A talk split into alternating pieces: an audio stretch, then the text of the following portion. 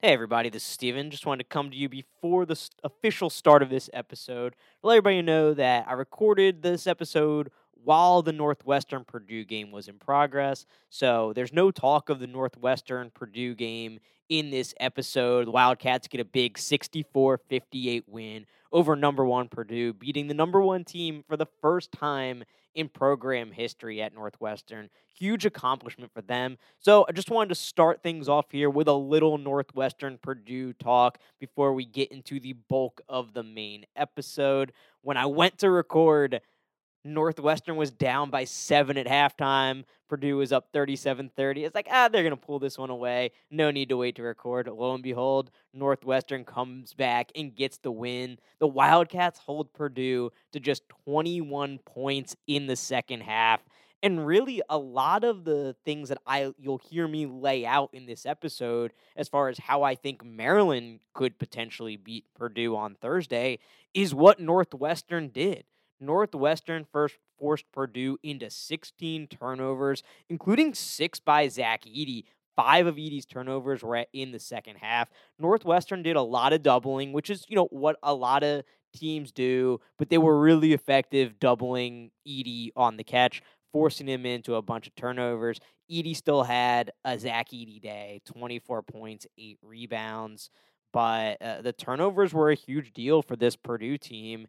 And it's something that we've got to start thinking about as a concern when we think about can this team win a national championship? Because I think there's a lot of teams out there that have the personnel to effectively force Purdue into a bunch of turnovers, make life a lot harder on them.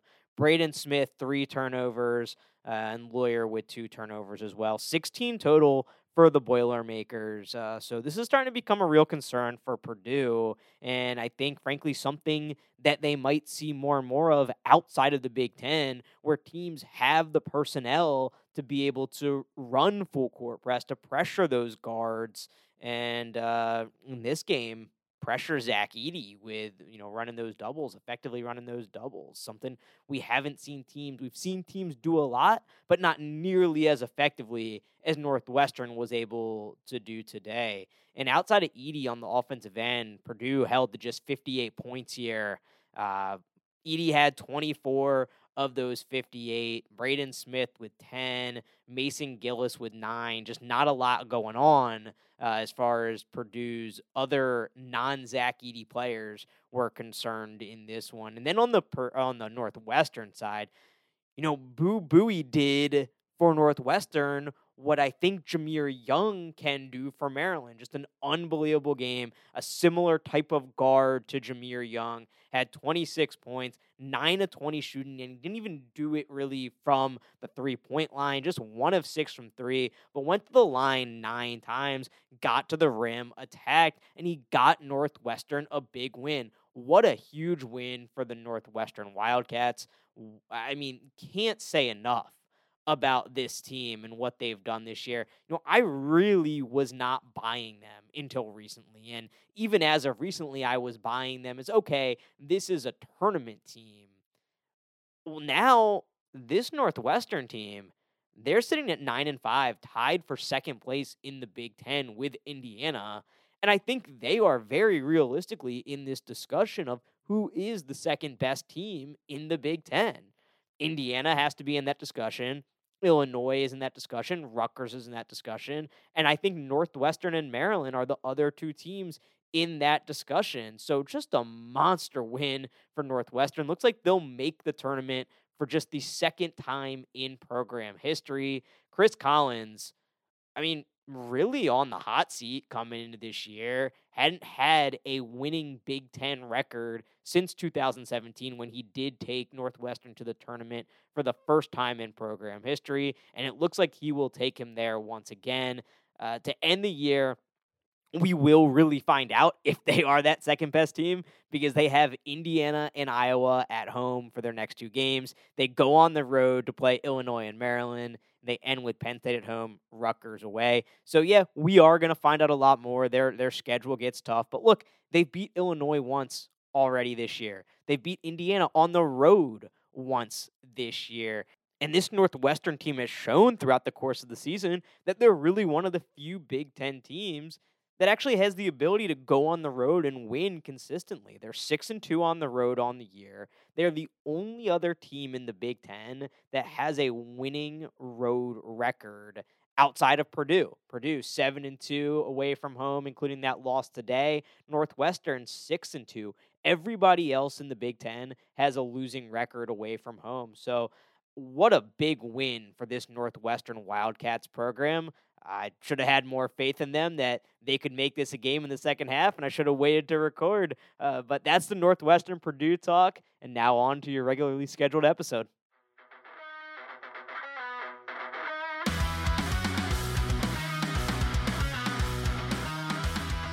This is Tailgate Till May. I'm your host, Steven Gorgie, and I'm back for another episode to talk about what you care about most in the world of college sports. As always, you can find this show on Apple, Spotify, Google, pretty much everywhere you find your podcast. You can find this show. If you like the show, I'd love if you leave us a five star review and subscribe. You can also find me on Twitter at Gorgon Sports. That's where you can find all my other musings and, and gambling picks as the college basketball season continues.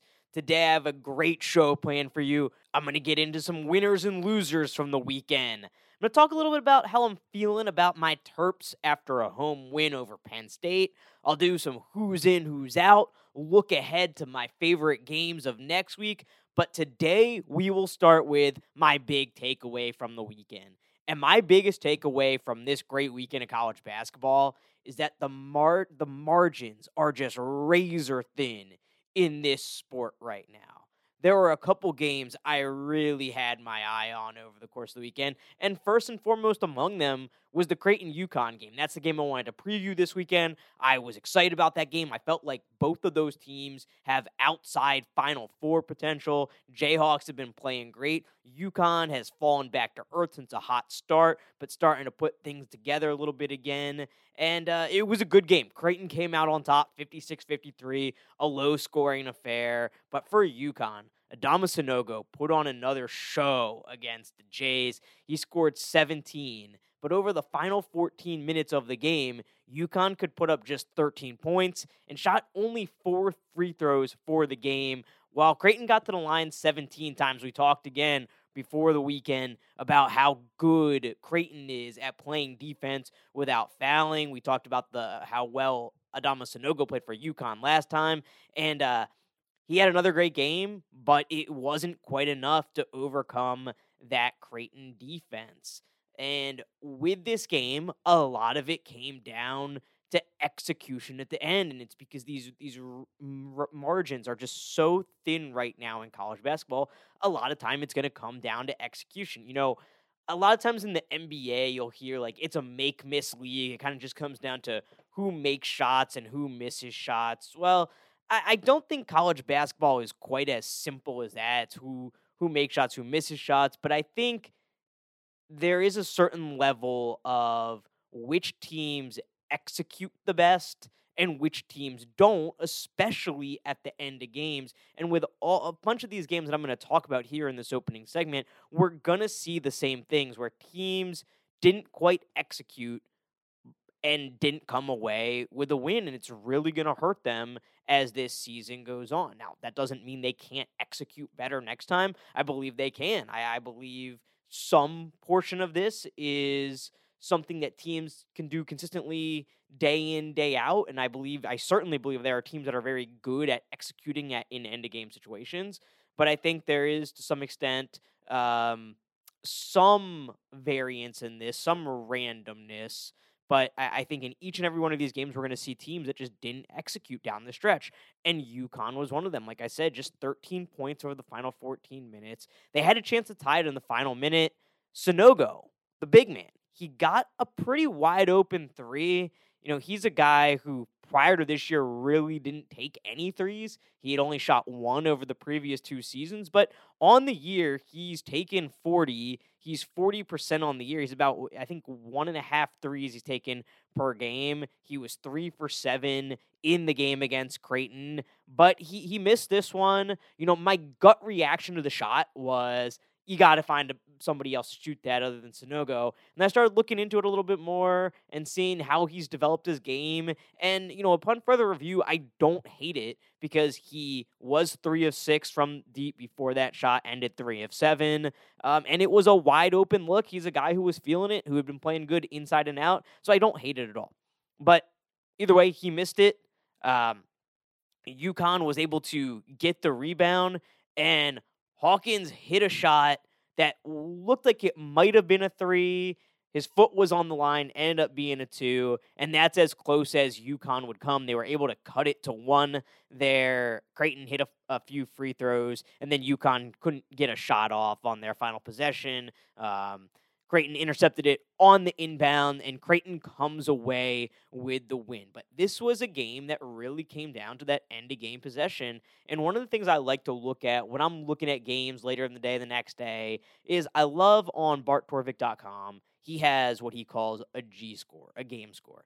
And it basically measures how a team performed in that given game. So it spans from 0 to 100. 50 is basically average. Uh, 100 is perfect and 0 is as bad as you can get. And in this game, UConn had a G score of 85.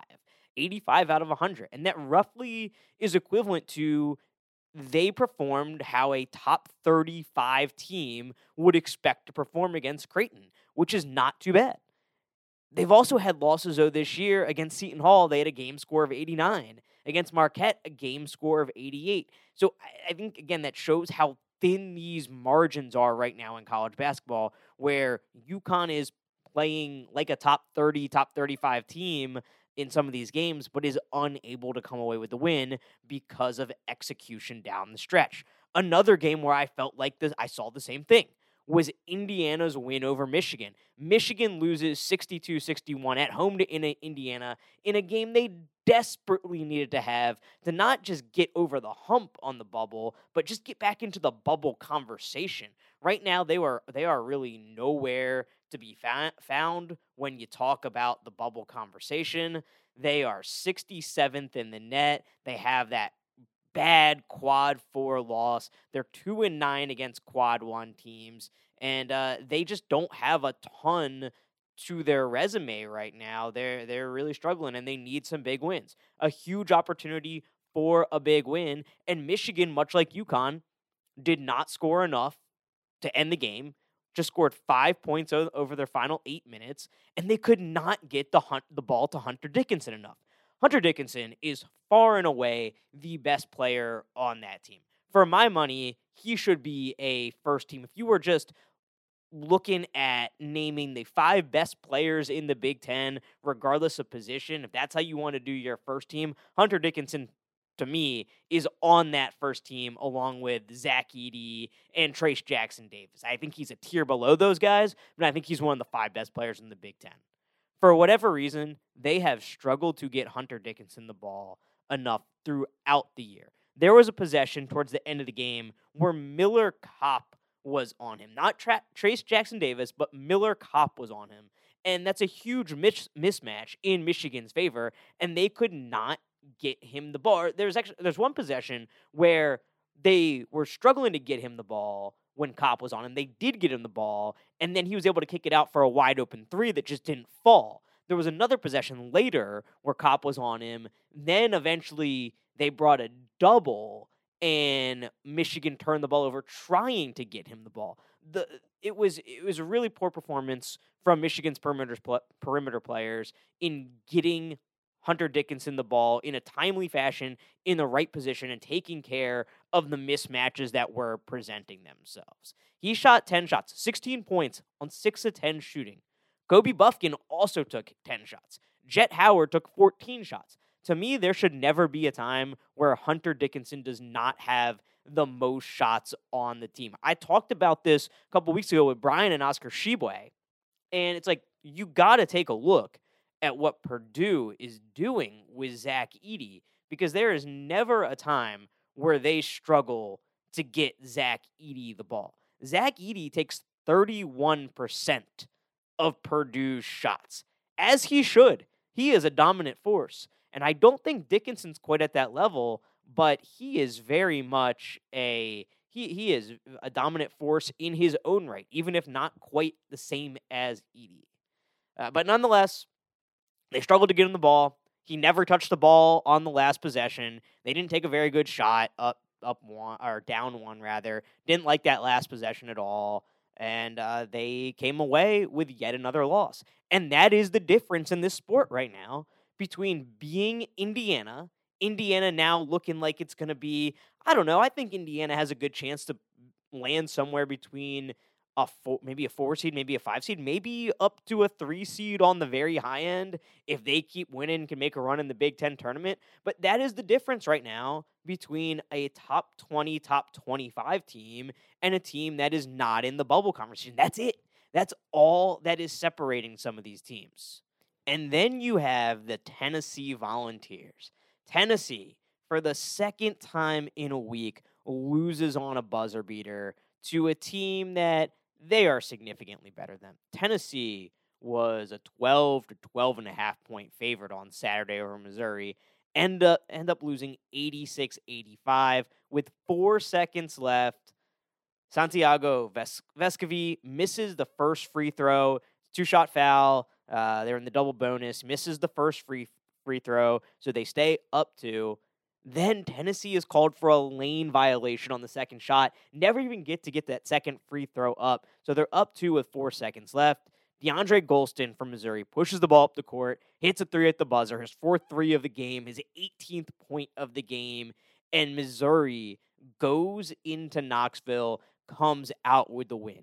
This is a Tennessee team that had aspirations of winning the SEC, that has aspirations of going to a Final Four that has aspirations of going to winning the national championship. And they lose in that fashion because they miss a free throw. They take a lane violation. And then they let a guard basically get a free release going full speed right up the floor and he drills a shot. A great shot, not the most, you know, high percentage shot, but they allowed him to get that look eh, for a team that, if you look at any of these advanced analytics, is supposed to be one of, if not the best defensive team in the country. Just inexcusable by Tennessee there. And even more inexcusable when you see that it came on the heel, heels of what happened earlier this week against Vanderbilt. Against Vanderbilt in, in Nashville, eight seconds left, Tennessee's up two. They're inbounding underneath their own basket. They first nearly commit a five second violation, but get a timeout.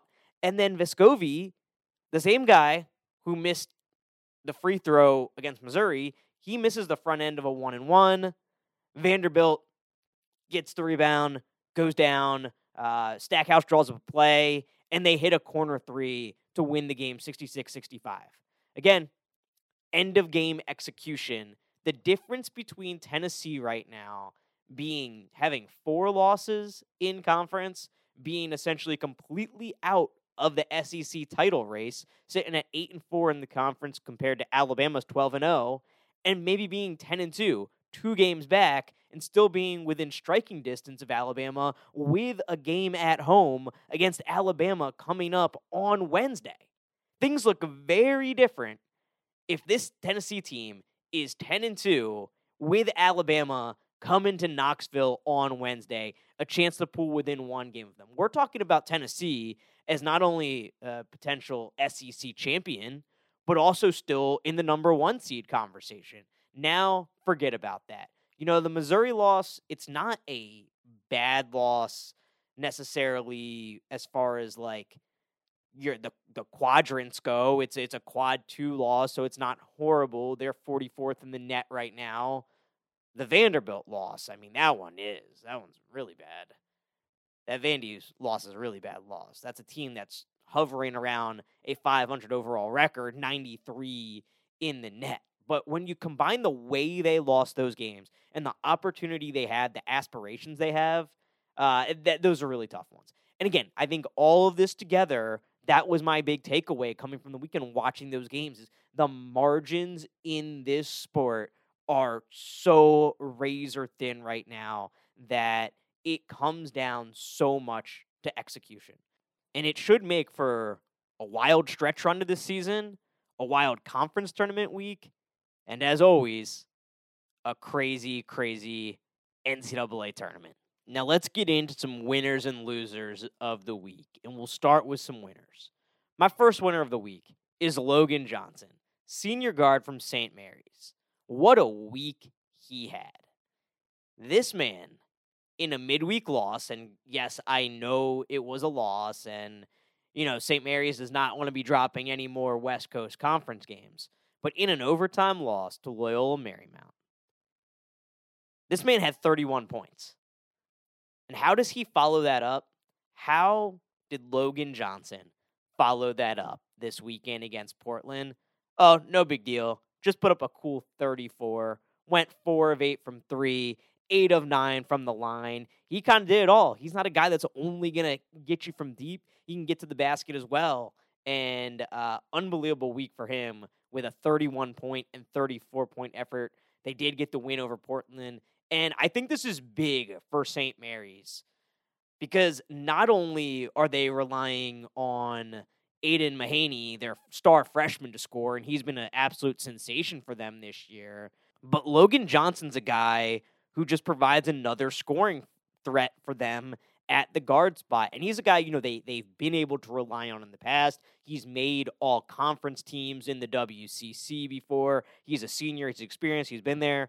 But not to this level where he's putting up 31 point games, 34 point games. The previous five games before that, he put up 12, 12, 14, 13, 17. So a good score, but not a fantastic score, not a 30 point per game scorer. And for him to put up those kind of efforts two games in a row, I think is a great sign for St. Mary's. And, you know, St. Mary's is a team that we're going to have to start to talk about a lot more here because a week ago or now it was yeah, just about a week ago uh, on Saturday, February fourth, they did beat Gonzaga at home. You know, Gonzaga runs that league, even though Gonzaga is down by Gonzaga standards. They run that league, and St. Mary's is a team that's always right there, but a step behind Gonzaga. And right now, St. Mary's is looking a lot like at that team that maybe could get to a Final Four in a year where I, as I've been talking about, the margins are so razor thin,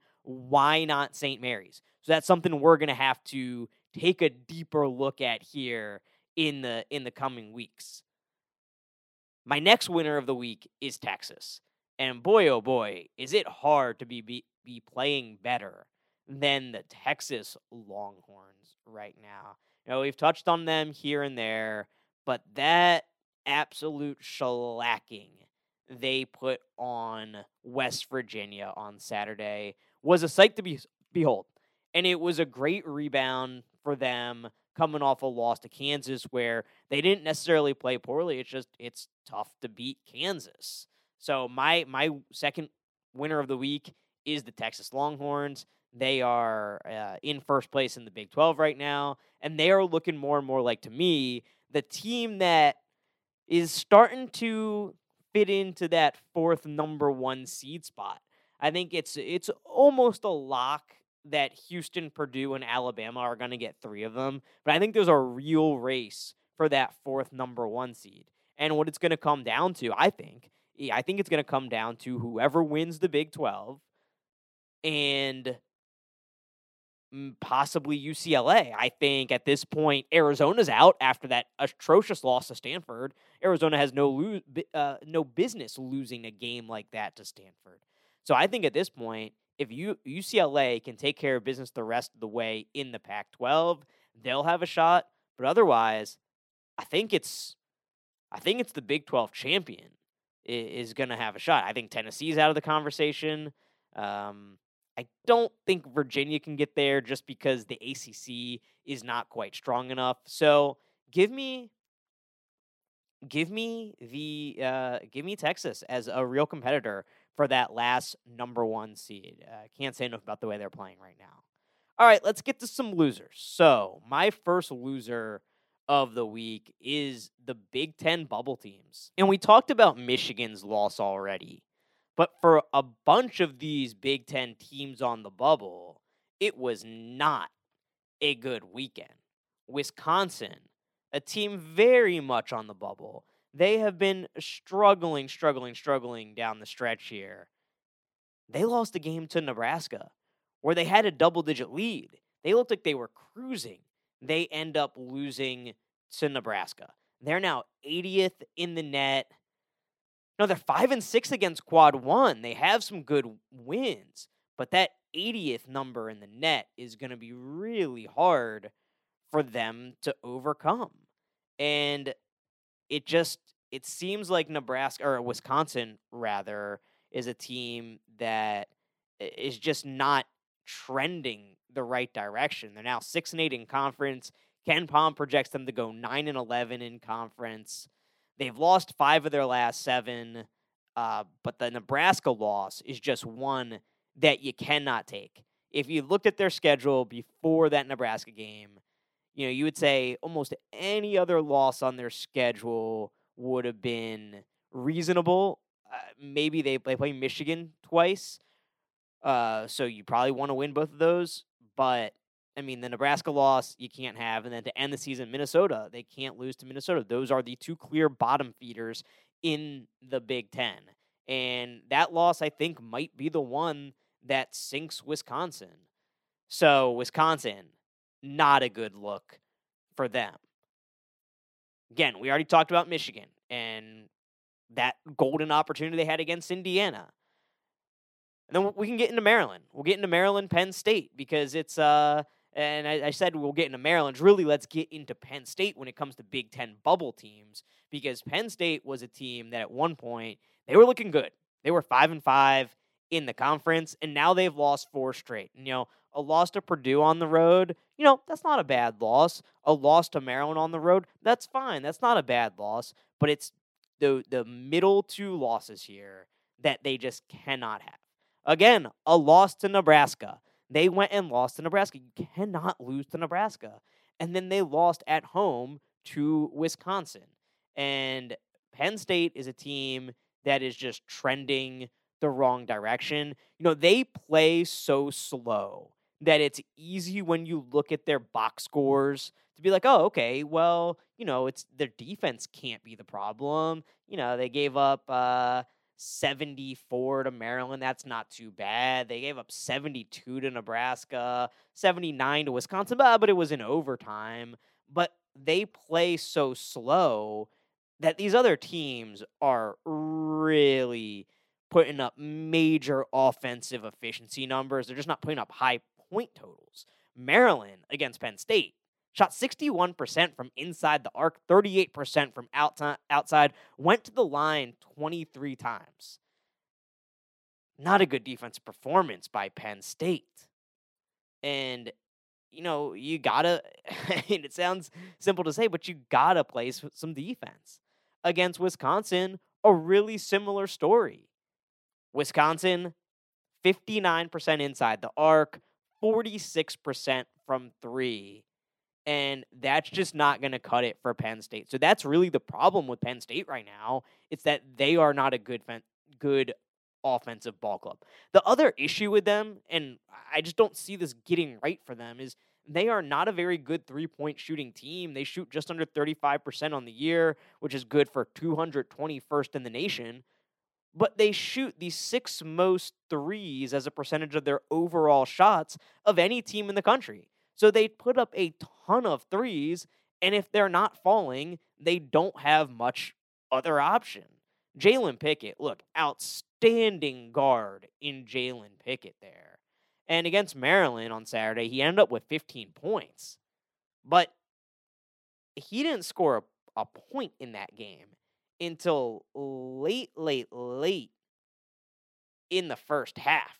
5:30 left in the first half. He only had four at the end of the half, and uh, you know when Maryland was able to put some some bigger guys on him, he really struggled. He did better against Jahmir Young, who's a six foot guard, but Jalen Pickett can't do it all for Penn State. He shoot a ton of threes, and I think I'm really at the point where I don't see either Michigan Penn State or Wisconsin making the NCAA tournament. I think that the Big Ten is really looking like an eight bid league right now. My other loser of the week are the officials in that Duke Virginia game. And look, I know there's, I've never been a guy who likes to blame officials for wins and losses. Never, ever, ever. I think it is the lowest form of discourse. I think it's something that irritates me immensely when talking to other Maryland fans or reading some of the discourse around Maryland online. It's always about the officials and how like we have this weird complex at Maryland where we always feel like we're we're not being given a fair shake, whether it's because we were the northernmost team in the ACC for many years, or now kind of the outsider as a new team in the Big Ten. I don't buy any of that at all. I don't think that there's inherent bias in officials at all. I think officials are trying hard. I think it's a, a, tough job. I think a lot of them are very, very overworked, and sometimes there are bad calls. And in this situation, in the UVA Duke game, there there was a really bad call, and then there's no doubt about it. I think there there's no denying it. And the situation was the game was tied. Duke runs a great inbounds play. Uh, they get to the bucket. Kyle Filipowski looks like he gets fouled. In fact, they call a foul on the play. It would have been a shooting foul, um, you know, with well under a second left, probably like 0. 0.1, 0. 0.2, 0.3 seconds left. Chance to go to the line and, and put Duke up. And they did call a foul. The officials called the foul. They went back to the monitor, reviewed it, and said that it did not, the foul did not occur before the clock hit zero. I watched it several times. I thought that was absolutely the wrong call, and the ACC has agreed. The ACC says that that was the wrong call. Duke should have been shooting two free throws, should have had effectively a chance to win the game. They didn't. They lost in overtime. And, you know, good on UVA for being able to regroup from that, come back in overtime, and do what they needed to do to win. Like we've talked about, execute. Executing so important, and they executed in that five minute overtime period. But a really bad performance by uh, the officials in that UVA Duke game on that final final possession. I don't know with the benefit of replay, it's really tough to wrap my head around getting that one wrong. And it's it's times like these where I, I'll let me tell you my thing on replay. I don't like it. I don't like replay at all. I think we wind these sports down to such minutia and frame by frame details. Like in the NFL, it's so hard to know what's a catch anymore everything it's like you lose the essence you don't we're not keeping the main thing the main thing and we get down to like feel you feel like you're watching like the Zapruder film sometimes and uh, so I don't love it but if we're gonna use it like how how can you miss that call? You got to get that right there. So loser of the week they got to be better next time uh end up ended up costing Duke the game there. So those are my winners and losers of the week. Let's move on to the Maryland Minute. I talked about the Maryland Penn State game more from a Penn State perspective. So I want to talk about it a bit more from a Maryland perspective and uh, include that Michigan State game too, because Maryland dropped the midweek contest in East Lansing, then came back, rebounded with a home win against Penn State. And I think Maryland's in a great spot. Maryland right now sitting at 8 and 6 in the conference. I predicted a few weeks ago 12 and 8. Uh, that's still my prediction. I think there's a chance though they can get to 13 and 7. They have an absolutely monster home matchup against Purdue this week. remember, they played Purdue pretty well in Mackey a couple weeks ago. Did a great job of pressuring Purdue's guards. You know, Zach Edey got his, but they were putting pressure on those freshman guards, and uh, that's that's really where Maryland excels. And I think it's an area where they have an advantage. I also think Maryland has an advantage on the offensive end with Jahmir Young. I want to keep saying this about Jahmir Young.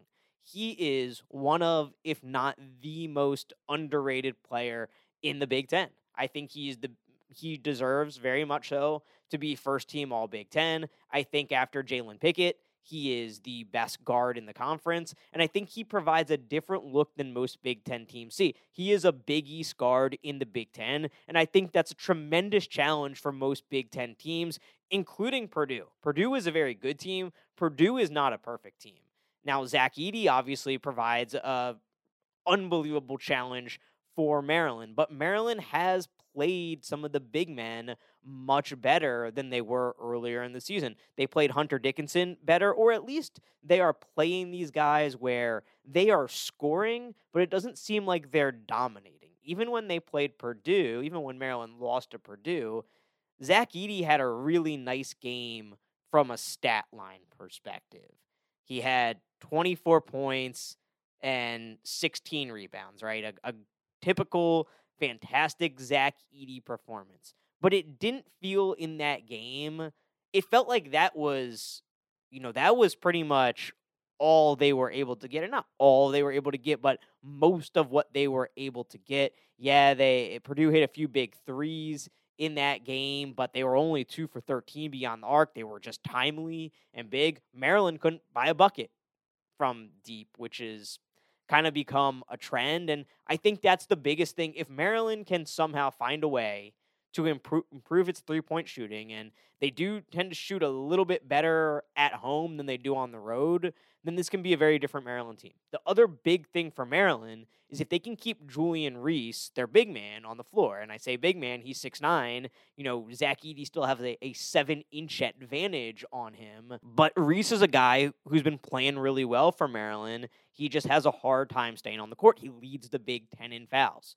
So how does Maryland beat Purdue? I think the I think the game plan here has to be pressure their guards, force turnovers at a minimum, even if you're not forcing turnovers, delay them getting into their offense. Run 10, 12 seconds off the clock before they're really able to get in their offense and establish Edey. I think that's number one. Look, Iowa had a lot of success running full court press against Purdue. Purdue looked flustered at times in that game. I think number two is eh, look, obvious. This is how a lot of upsets happen. Can Maryland knock down some threes? I think Don Carey has been Maryland's starting two two guard for this season, but Ian Martinez has kind of been their sixth man, but he's starting to take a lot of carries minutes at the end of games. He is not by any stretch a fantastic three point shooter. He doesn't take a ton of them, but he is shooting 38% on the year, and he seems like a guy maybe he can provide something, provide a spark, um, hit a few threes, and help Maryland. Just Maryland's a 30% shooting team from three point land on the air. If if they can even you know go 35% against Purdue, I think that's huge. And then Jahmir Young. Can Jahmir Young create? Can he break down those guards? Purdue's young guards, get into the lane, and then you know Jahmir will have a hard time finishing over Zach Edey. He's a small guard. Zach Edey is one of the best big men in the country. That's going to be a challenge. But if he can get in the lane and create opportunities for others, I think that's kind of the recipe for how Maryland pulls an upset uh, over Purdue at home. Maryland undefeated in conference play the only Big Ten team that's undefeated in conference play.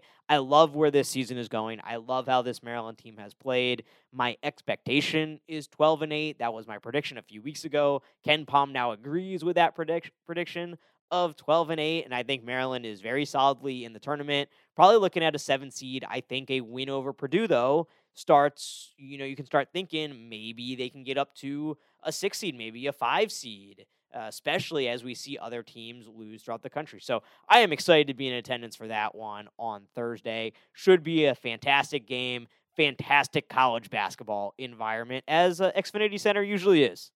We're going to do a non college basketball related who's in, who's out in honor of Super Bowl Sunday. I'm recording this a couple hours before the game today. I want to talk about Super Bowl food, my other big passion, sports, food, pretty much top two passions that I have. And, you know, when it comes to football food, that doesn't get any better for me. So I am going with what's in, what's in for me today. I am going with a slow cooker Mexican beef that we're going to use to make some some nachos. Uh, use it maybe tomorrow too for some tacos. But uh, a versatile Mexican beef, spicy Mexican beef, just something a little different. I think it steps your nachos up a level. Going to make some homemade queso as well for it on the nachos. Let's see, we'll go jalapenos, fresh salsa, obviously the queso. I like my jalapenos diced. I like the little diced jalapenos. No lettuce. I think lettuce is kind of a, a filler, not really necessary. But that's what I'm going with as kind of my main thing for this Super Bowl Sunday. Some slow cooker Mexican beef to make some nachos. What's out for me? I love wings. Love wings. Just had some wings last night, actually. But for Super Bowl Sunday, I think it's played out.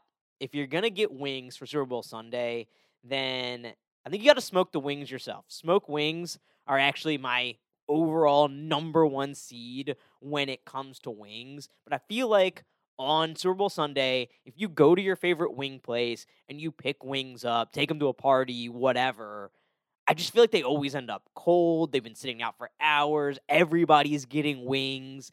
It's just a it's something where you're not getting the wings at their best. You're not getting you're not getting them at their peak level. It's like a team that, you know, maybe got off to a hot start on the season. UConn, for example. UConn undefeated up until yeah, I think they were 14 and 0 and now you're kind of getting UConn on the downturn. And I think that's what when you're getting your wings, you're getting them on the downturn.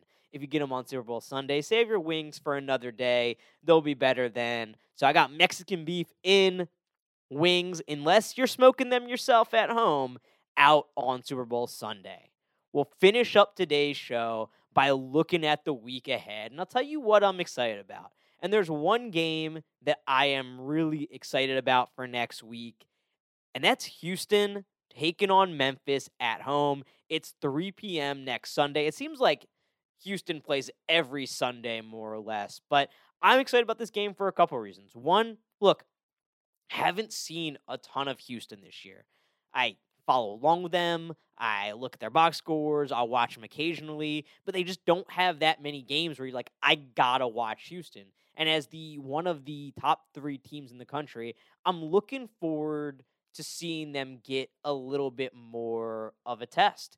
And, you know, we've kind of forgotten about Memphis to some extent, it seems like. I mean, a couple years ago, Penny Hardaway had all the hype. It seemed like Memphis was going to be kind of the that new kid on the block in college basketball where they were just going to be hauling in all these recruits, getting a bunch of one and dones and winning big, going up against Kentucky and Duke for, you know, some of those top recruits.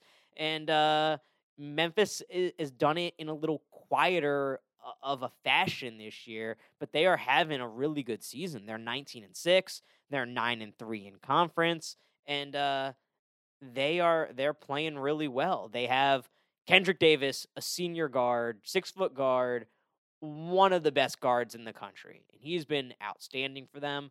I'm excited to see what kind of challenge Memphis can throw Houston's way.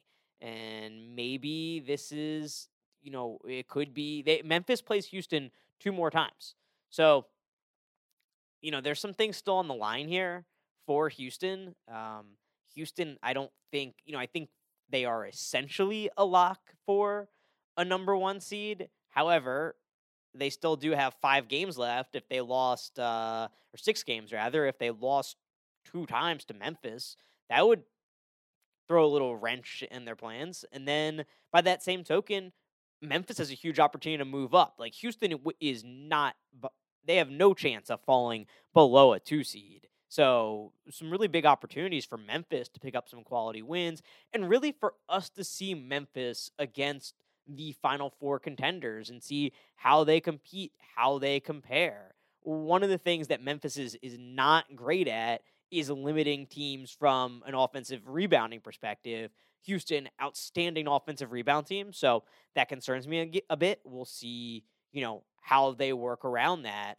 Um, but I'm excited for this matchup. We don't get to see Houston play a ton of big games. Memphis has been under the radar, but they seem like they could provide a challenge, maybe more so when they play in Memphis than in Houston. But it's definitely one that, that I'm going to be keeping an eye on, and I'm going to be locked in throughout. Look, there's no football after today. Football season's done. So if you're looking for something to do on Sunday, if you're not already watching college hoops on Sunday, tune into this one see how it goes, see what Houston looks like, see what Memphis looks like, see if Memphis is maybe a team that we need to start considering as a team that can go to a Sweet 16 Elite 8, maybe Final Four.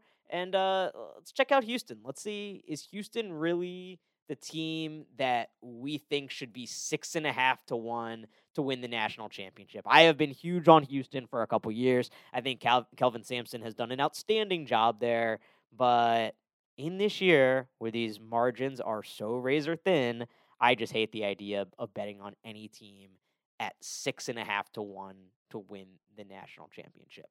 That's our show for today. It was a blast as always. Nothing I love more than getting on the mic, talking a little college basketball after a big weekend. We are coming down the home stretch here, and I will be with you every step of the way as we finish out the regular season, get into conference tournaments, and then get into the madness. It's the time we wait for all year, and I can't wait to continue talking about it all with you. Until next time, keep the grill hot and the cooler cold.